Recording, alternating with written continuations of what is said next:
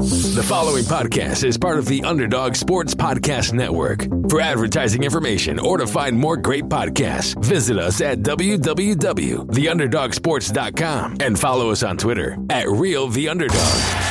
You're listening to the Underdog Sports NBA Show. With host Tyler Laurie and Zandrick Ellison. Brought to you by Underdog Sports. Tune in every week as Tyler and Zan recap the biggest storylines and news in the NBA.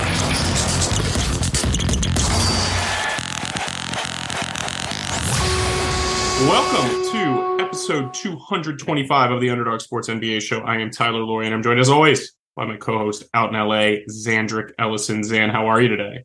I'm doing well. We had an exciting week of basketball news that we kind of missed last week. It's the nature of like weekly recording where we did this whole podcast kind of speculating on whether they could actually fire Steve Nash, sort of far-fetched theory that they might target Ime Udoka we had mentioned. And We made jokes about that. Like, yeah, was we like, thought oh, like, yeah, yeah, like, that would be pretty crazy. And then literally, I'm not even joking. A minute after we finished recording, the news came out that Steve Nash was actually fired, and then later that they were actually targeting Ime Udoka. We pretty Yeah, we makes us were- look good, except for the listener. So I apologize if you heard that late, but we were on top of it ahead of time. I do think um, so. There's a couple things at play here, right? The Nets, just in general, are a bit of a dumpster fire at the moment. Kevin Durant is still a fantastic basketball player, probably one of the three best in the world.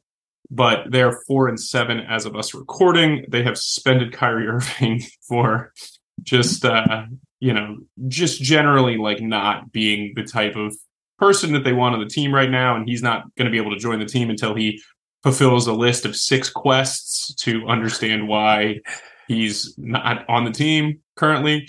Ben Simmons has been hurt. Uh, we Uh, we don't we dwell on that, but you know what's interesting about that? He has to meet with certain leaders, blah blah blah. And I remember that shtick with with uh, Meyers Leonard, and there was an article that came out, you know, in his PR campaign after he got in trouble. And it's like Meyers Leonard met with 200 Jewish organizations. I'm like, geez, Louise, like that's a lot. I mean, like, how do you need you know 199 didn't get the message through? You needed that 200th one. It just seems like a little arbitrary. I don't know. Whatever. Yeah, I- I, think he'll come back eventually, though. Although I don't know. Do you? There's some people think that like there's I trying to have- they just done with him. I have no idea. Um, I don't think I, I will say this, like, and, and you have been saying this from the start that like he is not as radioactive, I think, as people think, right? Like, if he was to get cut by the Nets, I I think someone would sign him. Like, I think the Lakers would sign him, and I think you know he he is still a he's an incredibly good basketball. If he wants to play, if he's Correct. if he's up, I have a, a I have a friend who is on the more cynical side of things who who thinks that I don't even remember his press conference. I think was on Thursday last week or Friday. One of the most hilarious press conferences. Like obviously very troubling. Some of the things he wouldn't say, but like it's not every day when somebody says that they like studied the Oxford Dictionary and like that stuff is very funny. But uh, one of my friends was saying that like he thinks that like Kyrie is doing this because it'll keep his platform very large still, and he'll be able to kind of just be a martyr and be like, you know, the NBA's out to get me and blah blah blah. like and I, I, I don't know. Kaepernick's still somewhat relevant as an activist versus a football player. Right. And and again, like now there's a difference here is like Kyrie has more money than he will ever know what to do with, right? Just despite how many five hundred thousand dollar donations he has to try to make to like the anti defamation league. But I think that there is part of Kyrie that like we've talked about this for years that like he could just up and decide he doesn't want to play anymore.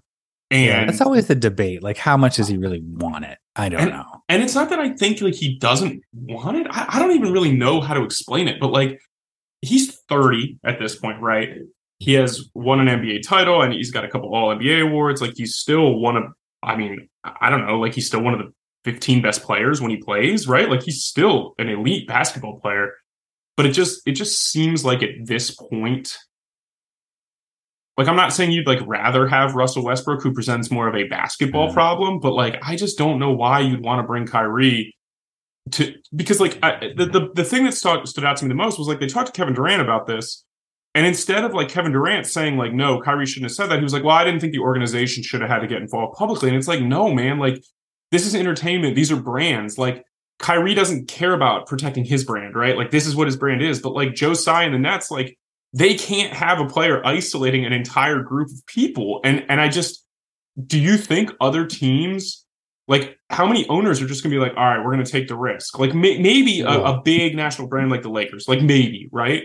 But like, you're not going to see a team like, I don't know, like the Miami Heat aren't going to sign Kyrie Irving. But I think he's making the steps. He's like kind of now apologizing more. He is talking about doing all these steps. I think he wants to come back. I think he'll come back. I think people will honestly forget about this for a while. After a while, it, it's just a matter of like the what's his desire. Because when I say like I don't know how much he wants it, like you know he's an injury prone guy. Let's give him the benefit of the doubt there. But he's played seventy games in three seasons in his career at least 70 games. And I, I just don't see him, spe- this is speculation. I don't see him as a guy like Vince Carter that's going to hang around Yeah, as a role play player at 40. Like, I feel like he'll be more like a Barry Sanders or Robert Smith where he's like And- retires suddenly and leaves. And you know what's you know what's tough about Kyrie? Like there is no defensible. In in my opinion, I, I do think you know you've quietly posited that there are uh, more people than we think that agree with what Oh, Kyrie I- has said. I don't think that's even speculative. I think that's right. I, I'm just saying, like we don't we don't have anything to actually like back that up. Right. This is an anecdotal comment, but Mhm. but I he has done a lot of like very good charitable things in his career as well. It's like he he is like constantly toeing the line between like, oh, I'm a really good person, so like this cancels out the other things that I've done. So I don't know. So so now so Brooklyn's saddled with that. R- literally right. People have layers, Tyler. No one's yeah, good that's or true. He's an onion. But so he, he's just over there existing, and he's also a beacon of light. If you have, if Yeah. you didn't know. But so basically, the Nets fire Steve Nash, and, essentially how it went down, I guess, is he went into Sean Marks and he was like, "Yeah, they're not listening to me." Like, There was a report that Kyrie specifically blew off every play call that he called. I don't know how, how, I, uh, formal those play calls are, but I heard a, uh story about when Kyrie returned to the team last year that would align with that story that Kyrie blew off a bunch of play calls. Like I, I heard they were doing a walkthrough and like they were going through plays and then Kyrie was just like no and just was like here's what we're gonna run and like they just didn't do anything about it. But anyway, so they fire Steve Nash. I think it made sense. Obviously, I, Yeah. I've told you before. The only time I am ever in favor of like firing someone mid-season I guess there's two things now because I think the Timberwolves did the right thing to try to get Chris Finch right away to make sure they got him. But I think like if you lose the locker room is when you should do it, and it's very clear that Steve Nash had lost the locker room. Uh, but then we see that like the Nets promote Jacque Vaughn to interim, right? And then we see like the Nets are going to try to hire Ime Udoka, and I think now uh, what's what is today? Today is Wednesday, November 9th. I think now it's pretty clear that they leaked that to see what the public backlash would be, right, Zan? Because at first it was like, oh, it's a done deal. It's definitely happening. And Boston seemed very happy to get this like $15 million problem off their hands, right? Like Boston was like, yeah, sure, he can coach. But now it, it seems like Brooklyn is probably not. I mean, it's not done yet. So what do yeah, we it's think? is taken a while to get this contract done because Chris Finch was hired in like three hours. Like, oh, yeah, like overnight. Well, it's it's sort of like what are teams willing to put up with? I think with Kyrie, or like let's say Tyreek Hill, like when the ta- talent is like undeniable, like it will help your team. I think you're willing to excuse a lot. With coaching, I think it's a little murkier because it's like I don't know how much the coaches really matters. It, Doku that much better than Mike D'Antoni, who's floating around, you know, whoever. Um, so then they might not want the PR hit. And also, you've mentioned this before. It's like the reporting on the Udoka stuff has been so vague. And some people say behind the scenes it's a lot worse than it's been reported. Some people defend him and think it's not. So, like, I don't know how to feel about it. yeah, and it, it seems like so. There's this collection of people that thinks like Boston should like ask for compensation, right? And and my comment to that is like, I think it's very clear that Boston is not sure what to do with this, right? I, I think it's pretty obvious that he's not going to be the coach in Boston again, right? But like, yeah, I think that's true. right after this report came out, Zan, like Marcus Smart was like, "Oh yeah, we heard there might be a chance he was going to be the coach again. We thought it was just going to be like a little thing. Like we haven't heard anything." And so it's like, what is what is Boston doing? I, I don't think they owe it to anybody to comment on something that could potentially be an ongoing investigation, right? Especially if there's going to be a civil suit or civil litigation, Right. whatever. Mhm. But like at a certain point, like if you're Boston, just they don't want to fire him, right? Because they don't want to pay his contract. well, and then Brooklyn, I don't know if his the business advisors for Joe Tsai say like liability wise, if you hire somebody who's known to have some issues and then he has issues again, how liable are you for you know getting sued for something else? Yeah, and and my assumption is that like they are very worried. Boston being they that if they fire Ime Udoka right now, that they will get sued. I think right, like because yeah, it could I, be like that's why I was surprised that Kyrie got suspended without pay because I feel like there could be some sort of you know legal issue there too. No, why? Why is there a legal issue for that? Like he's well, because it's like you know, is he? Are you, did he do something that's worth suspending? You know. Well, from a from a legal perspective, right? The like a legal perspective, I would say the First Amendment protects you from the government. It doesn't protect you from the Nets. Yeah, but maybe it protect maybe it protects you from the league. I don't know what like the league's morality clauses on on stuff like that. Yeah, they like, said the union might have gotten involved. I think they're going to work it out, but probably probably and like I think it's. Like, but the one thing I, I, read that I think is the least of Boston's problems is like there was some like, oh, why would they let him go to a division conference rival? Like, I don't think they care about Brooklyn at all at this point. Brooklyn does not look like a real contender. I'm, I'm pretty confident that this is so. Uh, you know, we do the wins draft every year, and the, the Clippers have started to play a little bit better. Like they're over 500 now.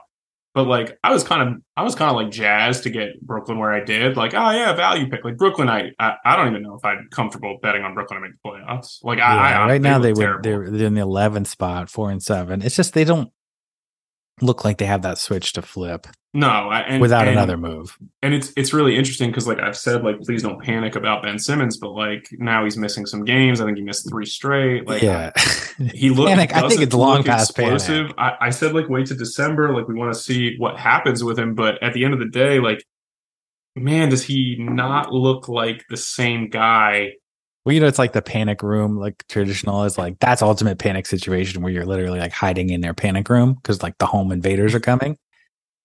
This feels like the home invaders came and killed all everybody in the house, and now you're just looking at the body. Like I think it's done. I think it's over. I mean, I I don't think Brooklyn looks at him as like somebody they could build around anymore at least uh, yeah i don't honestly i, I really don't know I, it's such an odd situation like they have three years left on his deal he's getting paid yeah. a lot of money they need him. They have three year what Kevin Durant's in the first year of a four year deal. Like, so what are they just going to trade Kevin Durant in the offseason? Like Kyrie Irving will not be on the Nets next year, right? Like we, yeah, we feel very comfortable the, saying that. I saw a lot of uh, you know media people like Howard Beck. I saw wrote a long, well written piece about how they need to blow it up now. But I'm like, I don't necessarily think they do. I would Dude, recommend they, they, can't blow it up though, Zan. Like right because they have no they don't they have, have no many picks. picks. and they do have a swap though with Houston, which might actually be a top ten pick. Um, because uh, their own pick might be like in that eight nine range. Right. You're you're saying that both picks will be in the top yeah. ten, so they're not going to get crushed. Right, but I think that you know, but they also have Ben Simmons for three years for big money. I think the move that kind of makes sense is if you can trade Kyrie Irving. Let's just say this isn't going to happen, but Lakers are so frustrated they trade Anthony Davis for Kyrie Irving or something like that. I think the the Nets have enough guard depth, particularly with Cam Thomas, who's getting playing a little bit more and being like the sort of poor man's Kyrie Irving, that they if they get you know some an actual defender like Ben Simmons was supposed to be impact defender.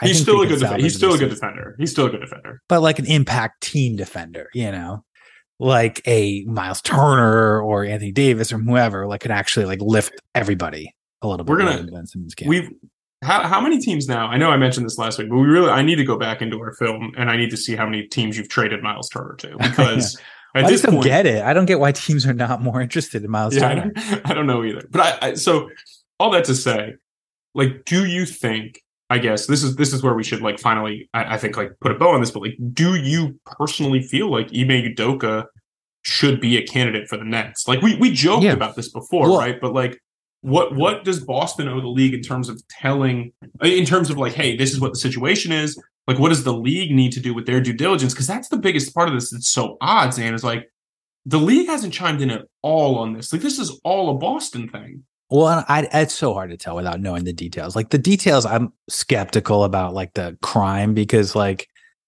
the the you know you have the pro Udoka leaks and the negative ones, and the negative ones are like he not only had an affair, but he used crude language. And I'm like, how often are you having an affair without crude language involved? You know, like I mean, how I'm pretty, formal and pretty confident that some of the stuff Ime Udoka said to players on his own team that he was not having an affair with was likely crude language, right? Like, Maybe I mean, that was crude. I don't know. Crude language. I'm not. I'm not canceling somebody over unless it's like you know my whole thing with free speech is like if it's a crime, it's a crime. If it's you not, are a huge you are a huge fan of cancel culture though. That's No, one of I your mean, biggest like, I- that's I'm one of your biggest things. I would let Kyrie play. I don't care about anything.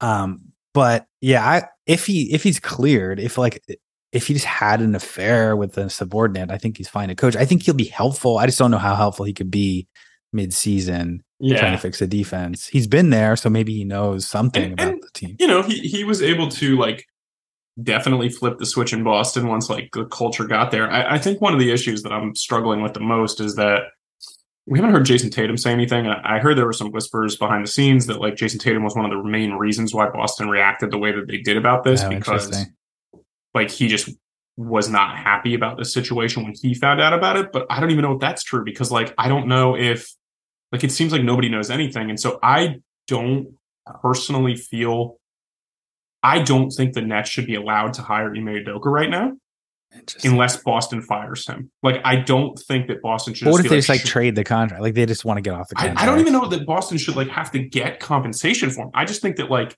No, I don't think it's that. I think it's like we're we're scheduled to pay him five million a year. You have to take on that contract now. Oh, okay. I understand what you're saying. Yeah. Like, but even that seems like you're just letting Boston off the hook from what their issues are. But again, I, I agree with you. Like hiring Ime Udoka, I think he's a fine coach, right? I, I have told you before that coaching does make quite a bit of difference. I think the Nets are in a very interesting position in the sense that, like, I wouldn't say that they have the most coachable group of guys, but also didn't think that about Boston. And we t- But had a Boston show. had Robert Williams and Al We- Horford. yeah, we- they we had had- like the we had the a show last year about how like it wasn't working in Boston, and then you know three Yeah, weeks later we were morons, and so like maybe it will. And they've already, you know, Udoka had been there right a year with KD, I think, Uh, maybe the year KD was hurt. I don't, I don't remember now off the top of my head, but so I, ju- I just feel like it's such an odd situation because I just feel like the league is like doing their best to stay out of it, but I do feel like Boston leak. I do feel like the the Nets leaked this to the media to see what the kind of like uproar would be and they're still trying to find out if they want to do it, right? And Jacque Vaughn feels like a perfectly fine fill-in for this team that's likely going nowhere. So yeah. I mean, he's been a head coach. He's allegedly a defensive guy. I guess. I yeah, it seems like he's respected. He's been in Brooklyn what since Kenny. he's got the gray beard going now. Yeah, I- it just seems very obvious. That Lovie like, Smith beard. What happens with the coaches after like their first job? They get fired. They get the gray beard going. you know, like it's like it's like the presidency where like you just see the president like four years later and they just are like withered. Like I don't know. I I think the main the main takeaway that I have about all this, other than the Nets just being a dumpster fire, is that like I just have no confidence in the Nets to like. I I think they. I- I think it's probably reckless to say that they won't make the playoffs just because like they have Kevin Durant and other talented players. But like, man, I I have no confidence that the Nets are would come close to even like competing with like Miami or even like Cleveland at this point. Or I'm sorry, Milwaukee or like Cleveland or like a healthy Sixers team. Yeah, like I just I think mean, this is hard. Boston. This team is they're just cooked. Like they just feel cooked to me. Well, and the Ben Simmons thing is just so devastating because it's, you know, even if you say best case scenario trade for Anthony Davis, then you still don't have like a, a second scorer, He's really, averaging- and third scorer. I know don't he was doing this last week. I think he only played one since we talked last week, but he's averaging five and a half points a game. Yeah. Probably got to get that into uh double, double figures, Ben. Uh, all right. I mean, talk about Philadelphia. Like, hey, you know, Harden got hurt, obviously, but definitely selling at the right time and getting good value for a guy who was more broken than maybe we all thought, even.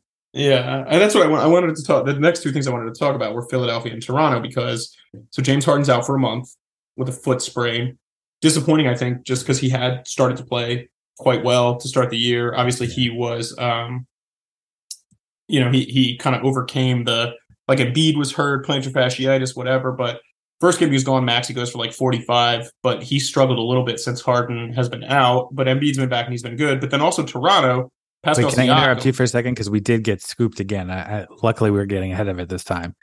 must be like the hour we record is like the news hour. Okay, what do you got? Um, Sham says officially, Brooklyn Nets are confirming that Jacque Vaughn will be their head coach going forward. Yeah, that's all right. Great. I'm glad we had this conversation and I'm glad that like maybe they hire Ime in the offseason, but like I think it is it just would have been such a bad I mean, really, two minutes ago. Like, what is going on? Why? I, I really think it's the time we record is the time where they like leak stuff and get it out to the press. Yeah, and I guess you can afford to dump news today because like everybody cares about the election right now. So like Yeah. Oh, actually, it appears that you gave the scoop to Shams, but it appears Woj was actually a minute earlier than Oh, Shams. nice. That's tough. It's always you. funny. It's like watching, speaking of election, Fox News versus MSNBC, like how they phrase like things differently Yeah. sometimes. Like you could tell who where they got their story from. So, all right, let's talk about. So, Toronto, Pascal Siakam's out. I, I want to say like just under a month uh, with a meniscus, right? Or not a meniscus, a uh, like a knee sprain. So, uh, for those two teams, both of whom I would say, I guess I wouldn't say like they're underperforming, but Philly's five and six, Toronto's six and five. Uh, both have very good underlying numbers for teams that are you know 500 as a record. Uh, where where do you stand on on Toronto right now? They're they're currently fifth behind uh, Atlanta, Boston, Cleveland, and Milwaukee. I think we would agree that like we do think Toronto is worse than Milwaukee and Boston, and potentially worse than Cleveland. But like in terms of Toronto and and what you've seen from them so far, you know, do you think they're a real threat? I think in Yeah. the East, and how worried should they be without Siakam? I think they're a threat in the East. I think they just have they kind of have that Boston vibe from last year where it's just like they're just solid one through five, you know, with good defenders and you know, they have a balanced enough offense to get you know, Boston had Jayson Tatum which is maybe the difference. But if you think Siakam will eventually get to that point and get healthy, the I'm surprised Otto Porter hasn't done more. He's sort of, you know, hasn't really gotten his groove there, hasn't been fully healthy either.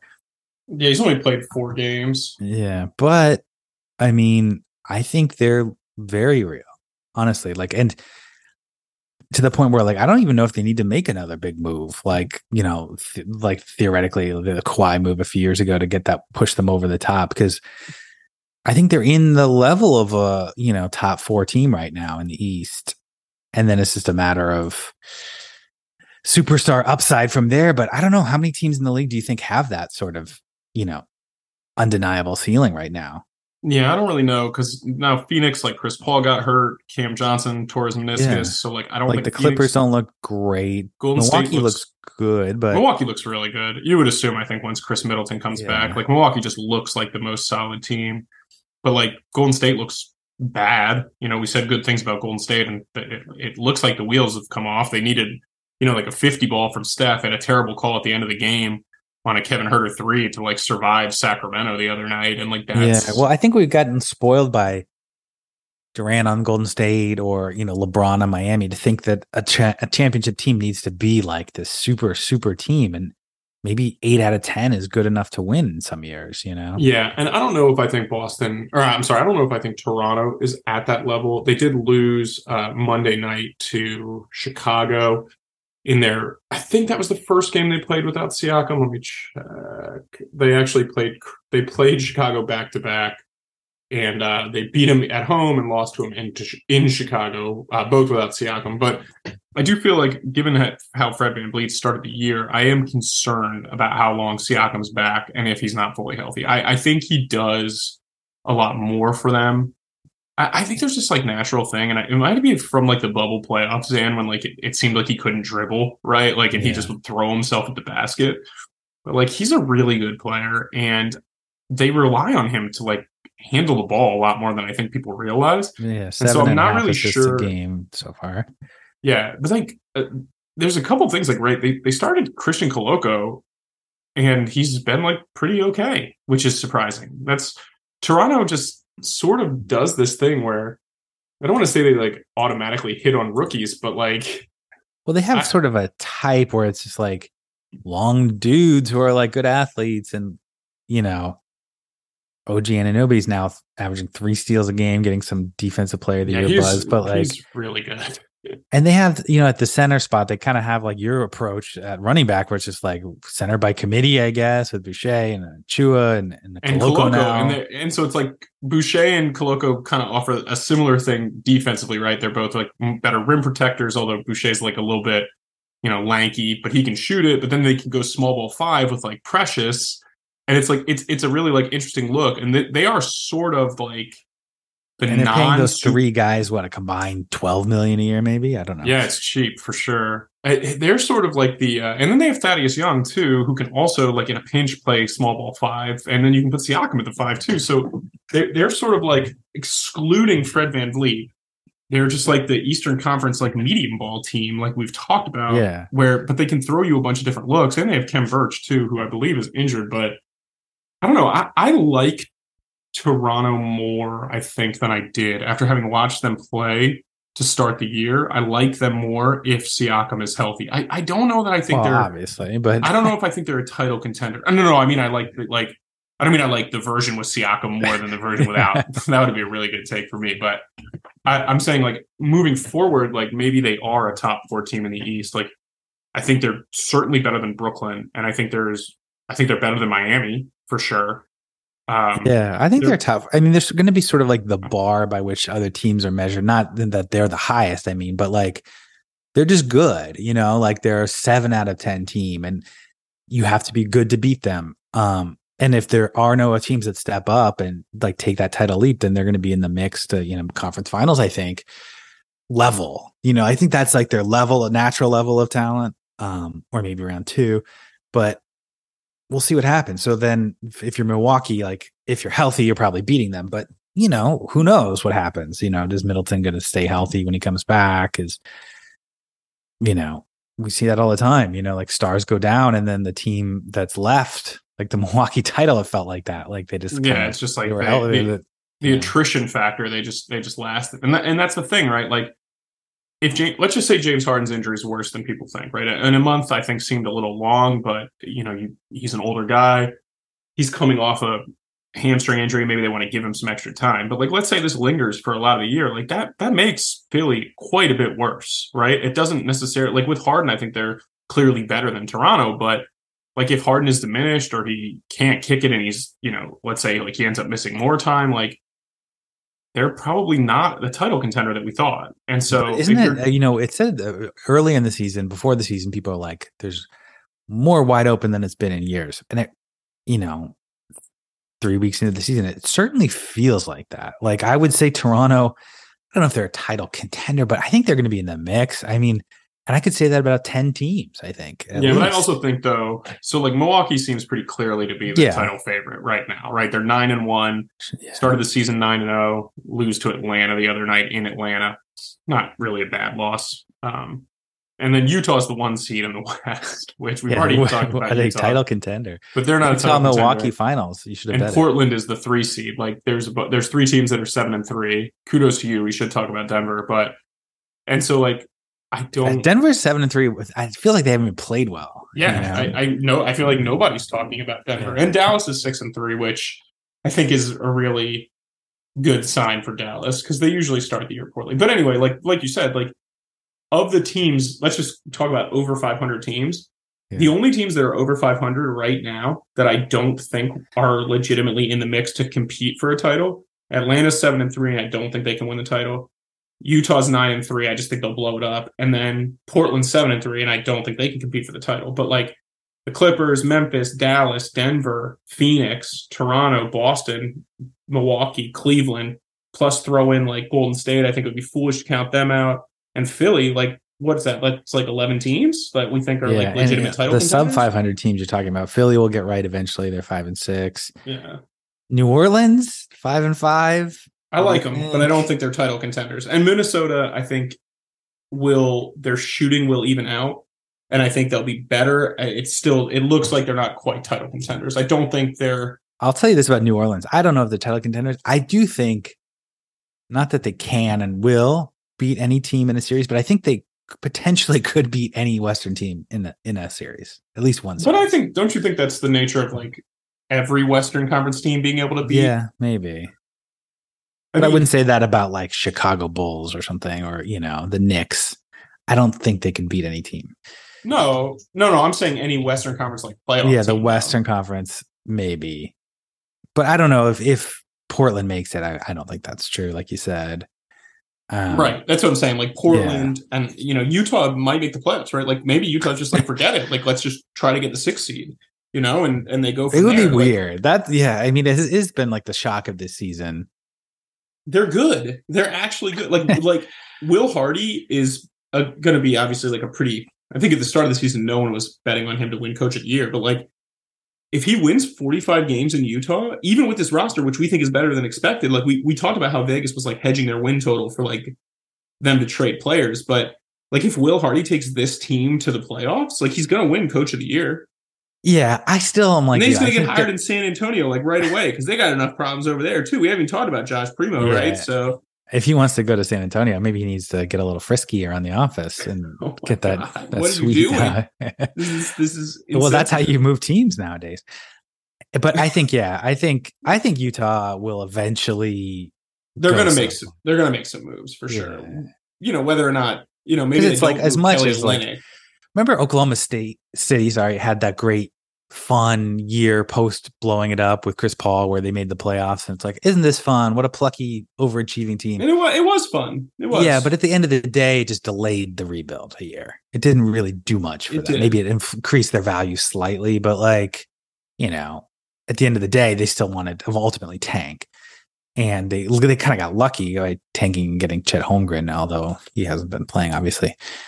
Did they get Uh, lucky? They need to. They need to continue. They got lucky that Chet Holmgren got hurt, so they can continue to tank this year. That's true. That's almost best I case did- scenario. I did get a text message. Um, you know, we always have to talk about other sports, but so Frank Reich got fired uh, in Indianapolis. That is crazy, Football, and and they hired Jeff Saturday to be their head coach, and Jeff Saturday was an NFL analyst on ESPN.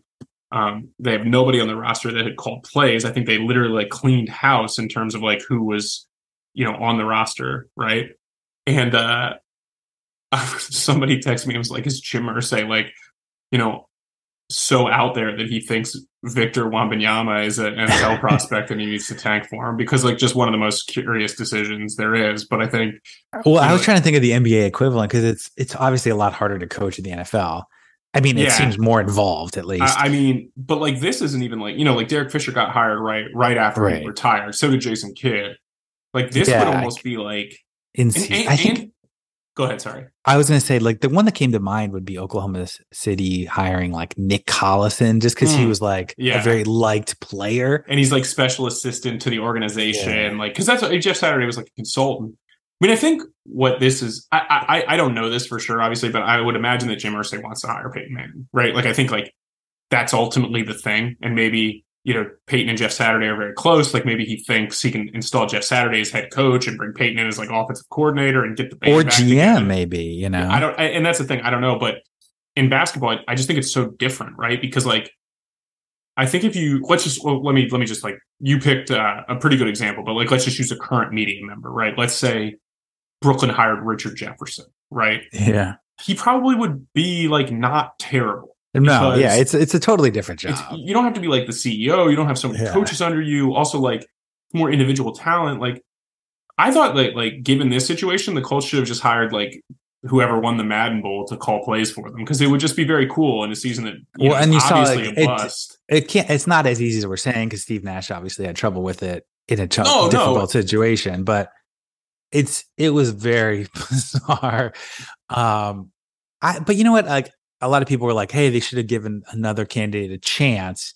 I, I don't. and a lot of people outraged because they want to give a you know a minority coach a chance maybe but because they don't get a lot but i would say like is is this a real legitimate chance in indiana for Jeff Saturday, I have no right idea. it's You like it what I feels mean? like they just hired him to tank so and he's that a good. he's good with the media. job? he's like super well liked there. Like it keeps him relevant. I did see that. Like he had a quote that was like, they were like, you know, are you worried that he doesn't have any experience? And he was like, I love that he doesn't have any experience. Then he's not like shrouded against like analytics and like making tough decisions. And I was, just well i think like- yeah it was weird because which is good, you know, which is great. was he into analytics or anti-analytics I think though? he was into him, but I thought he was Reich, like against them because he goes with his gut. He doesn't. I don't know, but, like, he doesn't Frank even Reich know was, like- football. yeah, it's so weird. But I just but so anyway, like I think it's funny because this year in the NBA, I, I think it's it's very clear.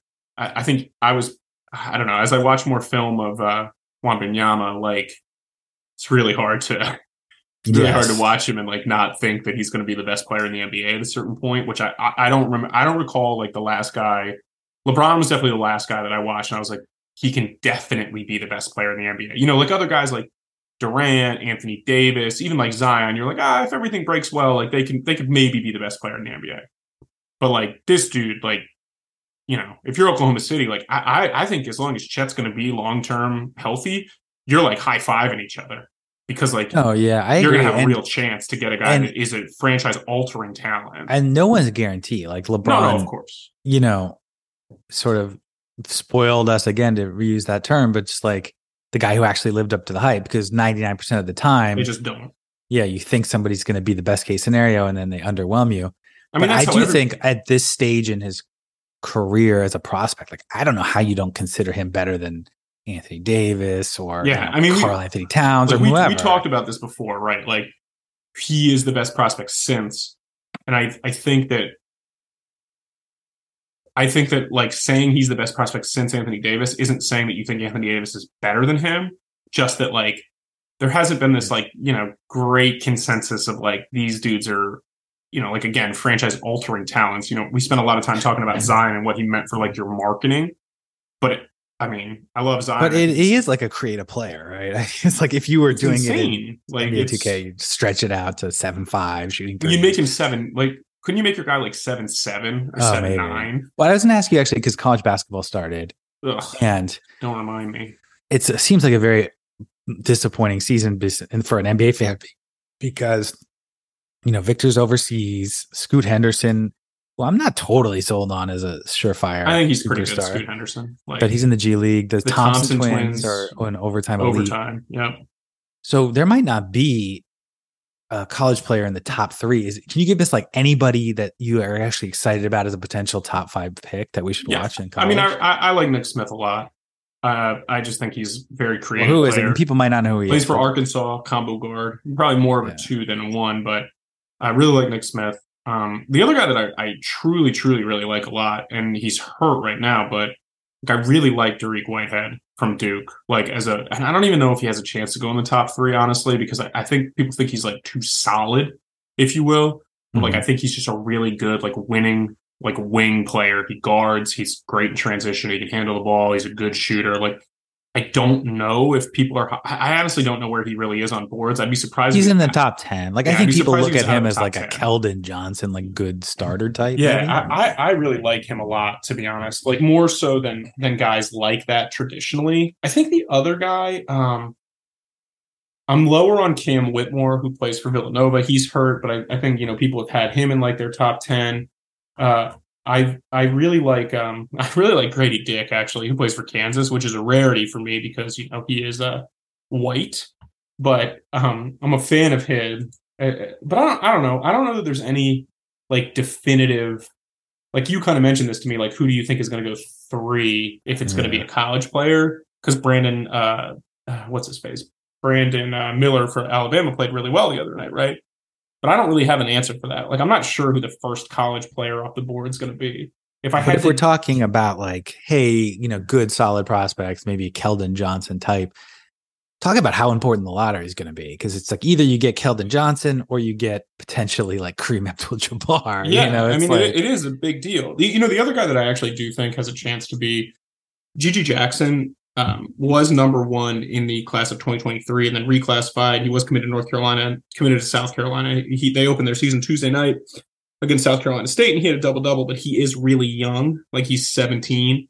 And if he has a big year for South Carolina as a freshman, as kind of a combo forward, I think he could really shoot up draft boards. Because I, I do think, like we saw last year, teams are they do value that extra year right of age i think that does Yeah. matter like we did see it with like jalen duren maybe going ahead of mark williams and you know I, I, jabari smith was pretty young maybe if he's older he's not in the top three i don't know It looks like Paolo is amazing anyway so probably no, but the Jabari Smith thing was, t- you know, touted a lot how young he was. he was really young was. like Yeah. the youngest guy in the draft whatever and so i think there's a chance that gg jackson is uh gonna really fly up boards if he plays well but i, I don't this is not a great college clo- crop of players, right? We'll see some older guys get drafted in the first round, like you know Caleb Love probably has a chance to get into the first round. Jeremy Roach from Duke, but I I don't think this is the type of class where like we're going to be in the NCAA tournament and have you know sixty guys we need to watch just because of the way things are now, right? Like I just hope one of the guys emerges, like whether it's Nick Smith and suddenly he's talked about like whatever, even a Bradley Beal type, like somebody you get excited about. Brad Beal seems like a reasonable. uh I mean, he played for Brad Beal Elite, so Um, I did But not I, know. I don't know. but- I, I like Nick, I like Nick Smith. I, I mean, he's he's good. He's he's definitely like more of a three level scorer, which I don't know. If there's anybody else that's quite that good with the ball in their hands, but he's not like an amazing athlete either. But he's a good enough athlete. So I don't know. But this year there's a lot of older players in college too, right? So Well, at what your point though? Like, say you're San Antonio five and six, Oklahoma five, uh, four and six. Like, how long can you kind of contend before you like pull the zip line and I don't know. full I, tank? I think you can do it for a while, right? Like, I don't, I don't know. Like a team like San Antonio, we talked about them at length. Like, if they get Victor, like, man, maybe they're a title contender in like two years if he's as good as we think. you yeah, know, like, it's gonna be it's gonna be interesting for Duncan. teams that are like Indiana five and five, Washington five and six. You know, Washington's Sacramento wanted. Sacramento wanted to compete. They're three and six. They still might have a chance, but at what point do you think it's not worth it to Probably chase the none, right? They're on, they're on the front end of contract. It's Mike Brown. De'Aaron Fox looks awesome. I think if you're Sacramento, you're more likely to like move Harrison Barnes and see what you can do to make yourself better in the future. But like, I think for like really in Washington the same way, like Porzingis has had a great start to the year. Yeah, it's cool. I mean, there's not that many like outrageously tanking teams right now. No, honestly, you got to feel good for the Lakers. The Lakers, whose pick goes to New Orleans. New Orleans. That would be interesting. Could interesting. you If imagine? New Orleans awesome. wins Honestly, the title. New Orleans winning the lottery would be awesome. Uh, all right, so winning here's the the title last thing. and the lottery in the same year. When's the last time that happened? here's the last thing I wanted to talk about. Um, so before the season, you always give your best bets, and uh, you had some very good success, honestly, in giving them. I- I, I don't like to give you credit, No, really I'm only Tyler Herro, but some others. but I'm getting close. smoked in the wins draft this year. Like it's pretty clear I'm ceding my throne as like the NBA expert. So you were very adamant that Giannis was like the super smart money, right? So based on right now, uh, on Basketball Reference, the MVP favorites are Giannis at thirty percent and then Luka at sixty percent. Mm. So I kind of want to hear what you think of like that race right now of Giannis versus Luka because like what else That's can Giannis really do? Like he's averaging, Right. thir- he's It's, averaging it's clear just by the way you said that the the odds and Giannis, excellent two way player. Team was nine and zero. Objectively, he's MVP. And but the media wants something new. They want the new face. Luka, it's his time. People have been waiting for him to take that leap. So like, all ties are going to go to Luka. I would agree. I would agree with that. Like, like So- this is this is a good example of like an election where like if you're a Democrat, you need to outperform Republicans by like two or three percent because of the way the electoral college is. If this is Giannis needs to clearly beat Luka Doncic, Yes. if And he's I going think to win that- MVP.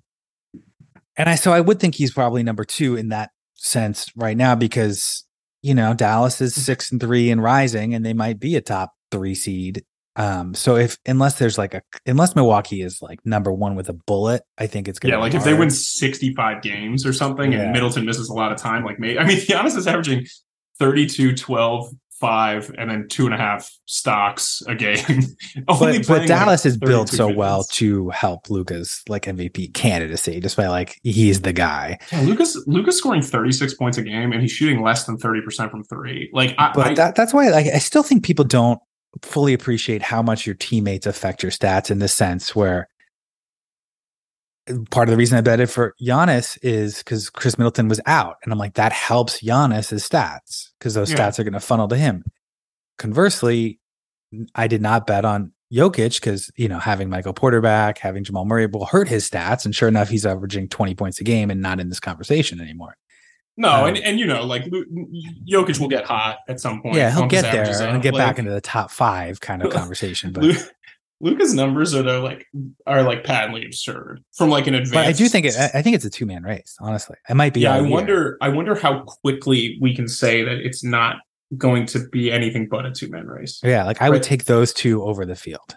So Donovan Mitchell, I think they have third right now. I actually just closed it. Uh, Donovan Mitchell, I think, is third. I doubt that he stays up there, but uh, honestly, Cleveland's been very good and he's had quite a good year. Jokic is fourth. We talked about his numbers. Tatum is fifth. I mean, he's averaging 30 a game.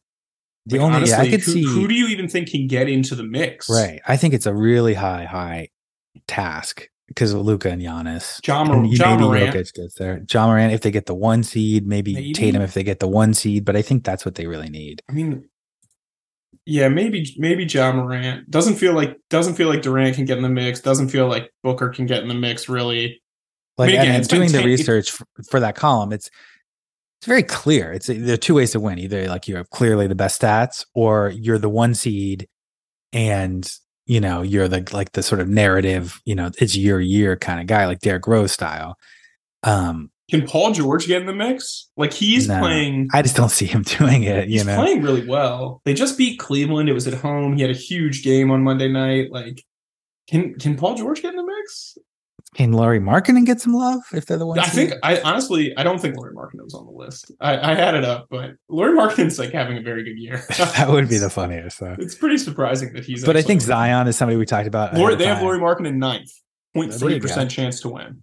But I think that, and if anything, we like win of the field because Zion doesn't look like he's going to get to that level. No, I don't think um can we talk about Lucas? Embiid. It's not Embiid's year. It's not Harden's year. Yeah, I wonder about Embiid because obviously he hasn't played. He was kind of injured. Like maybe they they go crazy with Harden, you know, out. Maybe Embiid can really pick up this the slack. But let me let me read some stats. And again, we've played nine games. Okay, so we're like you know an eighth of the way through the season. Luka's leading the league in per, which we don't really care about. Like uh, it's good. It's not great.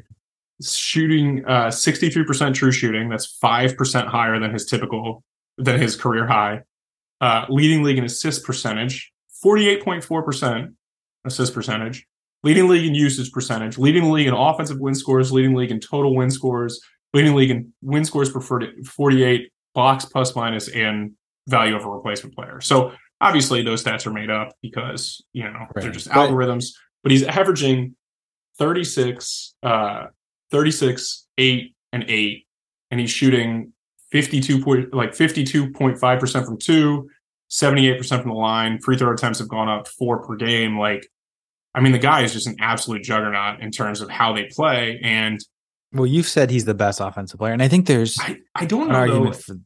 Go I was going to say he's just easy. You talk about most valuable, like he is sort of like a one man offense. You know, Yeah, I Like, don't- he- it's easy to build around him. it's funny. Like, I would argue if you said to me, like, right now, and we've talked about this before, like, I think Luka is clearly the. I think Luka is the best offensive player in the NBA. I think he's the hardest guy to game plan for. I think he the amount the way he sees the game, the way he counters, and the way that like he can beat what you throw at him, like it's it's very LeBron esque in a lot of ways. Obviously, it looks different, but I don't know that I think he's more valuable than Giannis because like if you just drop Giannis onto a team, like I think there's a better chance, like you're saying, right? Like like Dallas has built this heliocentric offense around Luka, and I don't think it's going to help them win a title. I, I think it's pretty clear, like is he going to be good enough and, and carry the team all the way throughout the playoffs? Maybe, but it's not that easy to do. Whereas like Giannis, because of the way that you can play with him, like he can just kind of play anywhere on offense and like he's going to be a game breaker on defense. Like he just appears to be more valuable in a vacuum to me. Yeah, like I think the way to think about it, maybe this might be a little complex, but let's just say there was like a cloned average roster. You know, like average. it's a team of Cedi average- Osmans, right? yes, exactly. That's a good point. But it had maybe a slightly better because then everyone in the league, if you didn't muddle with that, would be you know forty one and forty one, right, exactly. and then you place one of these superstars on a team. I think the team with Giannis, to your point, would have the biggest bump in wins versus any other star. You know, if you did that same exercise with Luka and LeBron and everybody else, like the team with Giannis would win 50 games and the team with Luka would win 48, 48 games, games. and so on. It's Yeah. close. It's close. And like Yeah. you said, I think I don't expect Luka to average 35 points a game. Although when Harden did it, I didn't expect Harden to average over 35 points a game either. So we'll see. Um, I don't know if Luka can keep up like kind of like this pounding that he had to take. He's taken it every year, but he's typically come into seasons more out of shape and not not quite as much ready to go. But they're better defensively. He's better defensively. So far, I don't see any reason why we would expect him to tremendously slow down unless he gets hurt. But Yeah, I also just I also just think that like like Giannis is just like on another planet. So my thing is like I would ex- I would expect Gian- Giannis's performance to be much more replicable, if that makes sense, like replicable as the season goes on, because this is just what he does. But I do think you're right. I think Luka probably that? should be the odds-on favorite, given what we know about how the electorate votes. it's funny that somebody uh, posted about there hasn't been an American to win MVP since I think James Harden in like five years ago, because uh, Giannis won and then Jokic. I don't think there's any American who could win it this year either, or maybe in the foreseeable future because yeah, you have Giannis I, and Luka, and, and, if you think Victor could be an MVP, yeah, would you road. vote? Would you vote over half an MVP for like Tatum, Steph Curry, like that kind of like older American crew? And Tatum's obviously young, but like Tatum's kind of like the Tatum's a good one, right? Like, like half. Do you think he's going to be an MVP candidate? Is Paolo Banchero going to be an MVP, MVP candidate in four years? That's a great question because I think Tatum is going to have a long career with a good team. Maybe one of those years they, you know, they were the ones they weren't the one seed last year, but they were. If they were the one seed, they win sixty games. He's averaging thirty points a game. I, I guess I would say he'll win like one, this. But this Tatum season will probably stack up amongst like what would normally win an MVP. Right. But the problem is, you know, Drew Hanlen will tweet a lot about it, like how Luka, mm-hmm. you know, it's it's it's built for him, whatever. But you know, Tatum's averaging 30 points on 50, 37, 88. Like it's pretty damn good with seven and a half rebounds, four assists, and he's a good defender. Like yeah, and and sometimes the early narrative, like if they had started nine and zero, oh, maybe there would be a lot of buzz about that, and then it would like stick with him for the year. I don't know. Yeah, uh, right now, seven and three, right? Right, and but like, that's the difference, though. You know, in terms of like the narrative. I don't know. I kind of feel like I kind of feel like Giannis is, is like a little bit uh underrated. underrated. Yeah, like maybe. under the radar, underrated. Like we just expect the Bucks to be good, and we just expect him to be good, but they're missing their second best player, and Jrue Holiday's played absolutely terrible on offense to start the year. And like we're it's, just like, it's just yeah, so hard fine. to win MVP. Like I wouldn't bet my house on Victor winning an MVP one day. I think it's just too hard. It's you know the to stay healthy for seventy five games to play you know elite level. That's, never know. That's very fair for sure. That's very fair. Uh, Luka though, right. Luka, I would bet on winning an MVP at least. All right, why don't we uh, wrap it up a little early? You got any other thoughts? You got any NFL thoughts? Any election thoughts? I know. I'm sorry. Sorry, you were a big Herschel Walker fan. I know. It's you know you just want to lock in that win. You're not sure yet. I I, I dislike doing this show with you every week. I gotta be honest. I mean, whatever. I don't want to get political, but no, no who's gonna? He might be the dumbest guy I've ever seen. Like, be a candidate in anything. he might be the dumbest guy in a school election, in a HOA meeting election, in anything. in anything where there's voting, he might be the seems, dumbest candidate I've ever seems, seen, and he's going to be maybe a senator. Yeah, who knows? Looks like George is going to run off. Um, but yeah, all right, that's good. Got nothing else on the NFL. Probably shouldn't just give you an open forum anymore because it's just like, what are you going to say? But uh, he is Zan underscore Ellison on Twitter and Reddit. Uh, you can email the show at xandergellison at gmail.com. And uh, as always, Zan, it's a pleasure. Thanks for listening to the Underdog Sports NBA show with your host, Tyler Laurie and Zandrick Ellison. Tune in next week for more NBA storylines and news.